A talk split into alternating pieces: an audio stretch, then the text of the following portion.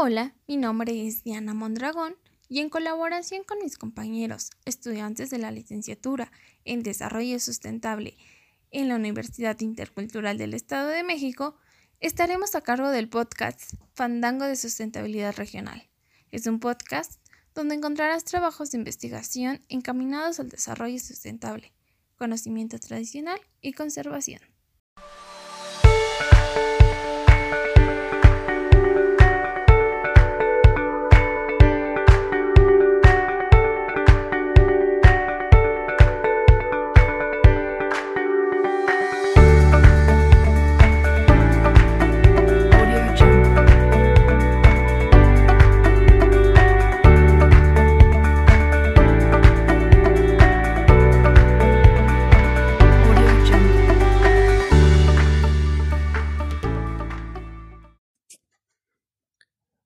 ¿Qué tal? Buenos días, buenas tardes o buenas noches. Mi nombre es José Miguel Hernández Cortés, soy estudiante de la licenciatura en Desarrollo Sustentable de la Universidad Intercultural del Estado de México. A continuación hablaré sobre mi trabajo de investigación que estoy realizando. Y lleva por título Propagación simbiótica de especies nativas maderables para su aprovechamiento sustentable. A modo de introducción, sabemos que los bosques desempeñan un papel muy importante en la conservación de la biodiversidad, debido a la gran riqueza de especies que en ellos se desarrolla. Y dentro de esto los templados ocupan la mayor cobertura forestal de México, con alrededor de 32 millones de hectáreas equivalentes a casi el 18% del territorio nacional. Pero desafortunadamente en la actualidad estos bosques se enfrentan problemas como la sobreexplotación debido a su calidad, durabilidad y color de estas especies maderables. Además, el abasto de esta materia prima tan importante causa que el suelo se vea descubierto de la cobertura vegetal, favoreciendo la erosión hídrica y eólica. Referente a lo anterior, una manera para recuperar los ecosistemas afectados es la reforestación, con plantas nativas que puedan favorecer su establecimiento y sobrevivencia con el uso o incorporación de hongos micorrísticos, ya que los géneros Pinus y Quercus, especies dominantes en este tipo de ecosistemas, establecen asociaciones simbióticas con hongos arbusculares. Justificación México es considerado un país megadiverso por su diversidad biológica, que es fundamental para la base de la vida y de los servicios esenciales que brindan los ecosistemas. Dado que las actividades humanas han transformado, alterado y destruido estos ecosistemas naturales, lo que ha provocado la desaparición o fragmentación de hábitats. Es importante recalcar que los objetivos del desarrollo sostenible de la Agenda 2030 son esenciales para la conservación y uso sustentable de los ecosistemas terrestres, y estos proporcionan seguridad alimentaria y refugio. Son fundamentales para combatir el cambio climático, asimismo se resguarda y conserva la biodiversidad biológica de cada uno de los ecosistemas.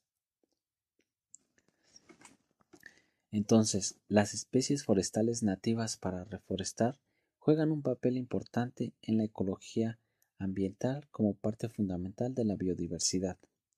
Constituyen un reservorio de recursos bióticos de valor actual y potencial por los múltiples productos.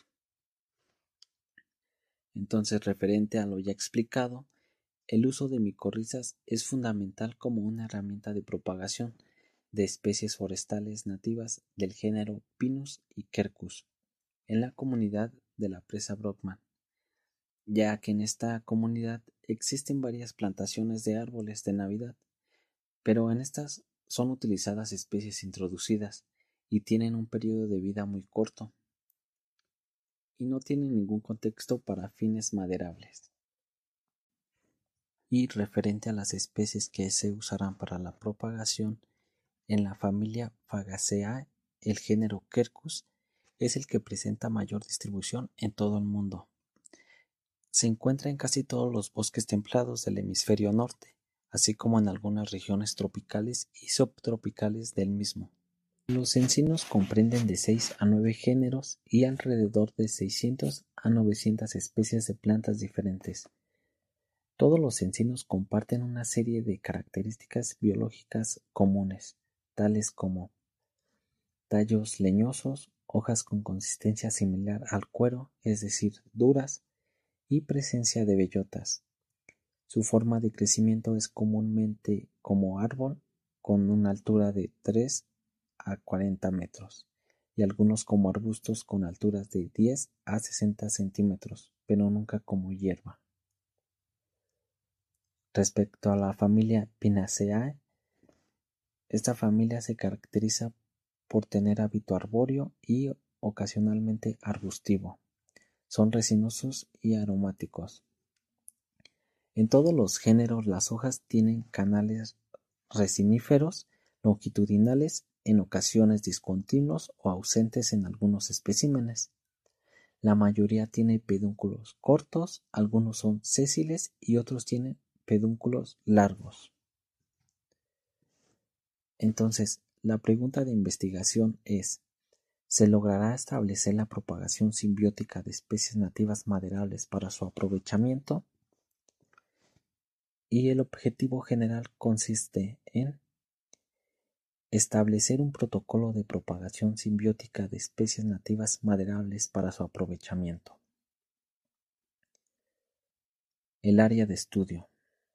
La comunidad de la presa Brockman está localizada en el municipio de El Oro, Estado de México. Se encuentra a una mediana altura de 2.870 metros sobre el nivel del mar, también situada en la cordillera del eje neovolcánico. El clima que predomina en la región es templado subhúmedo, con lluvias en verano de mayor humedad. La temperatura media anual oscila entre los 12 y 18 grados. Y finalmente, en cuanto al apartado de metodología del trabajo de investigación, solo mencionaré los puntos más principales que se están y estarán elaborando a lo largo de toda la investigación. Como primer punto, se establece el recorrido por el bosque de la comunidad de la presa Brockman. Asimismo, el prensado de los mejores ejemplares y determinación de las especies, recolecta de semillas de pino encino y su caracterización de dichas semillas, recolección de suelo rizosférico del bosque para realizar plantas trampa para hongos micorrísticos arbusculares, recolección de cuerpos fructíferos para el inóculo de ectomicorrizas para el pino y se tendrán diferentes tratamientos de propagación simbiótica. El uno consiste en pino con ectomicorrizas, el segundo encino con hongos micorrísticos arbusculares. Referente a estos puntos, se procederá a evaluar la germinación de las semillas, sobrevivencia, crecimiento, índice de robustez, biomasa fresca y biomasa seca en muestra destructiva. En todos estos apartados se resaltan las pruebas de germinación. Gracias.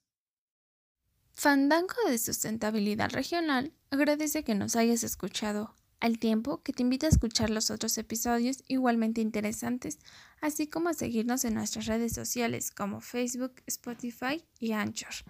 No te pierdas ni uno solo de los episodios. Escucha, disfruta y comparte. Hasta la próxima.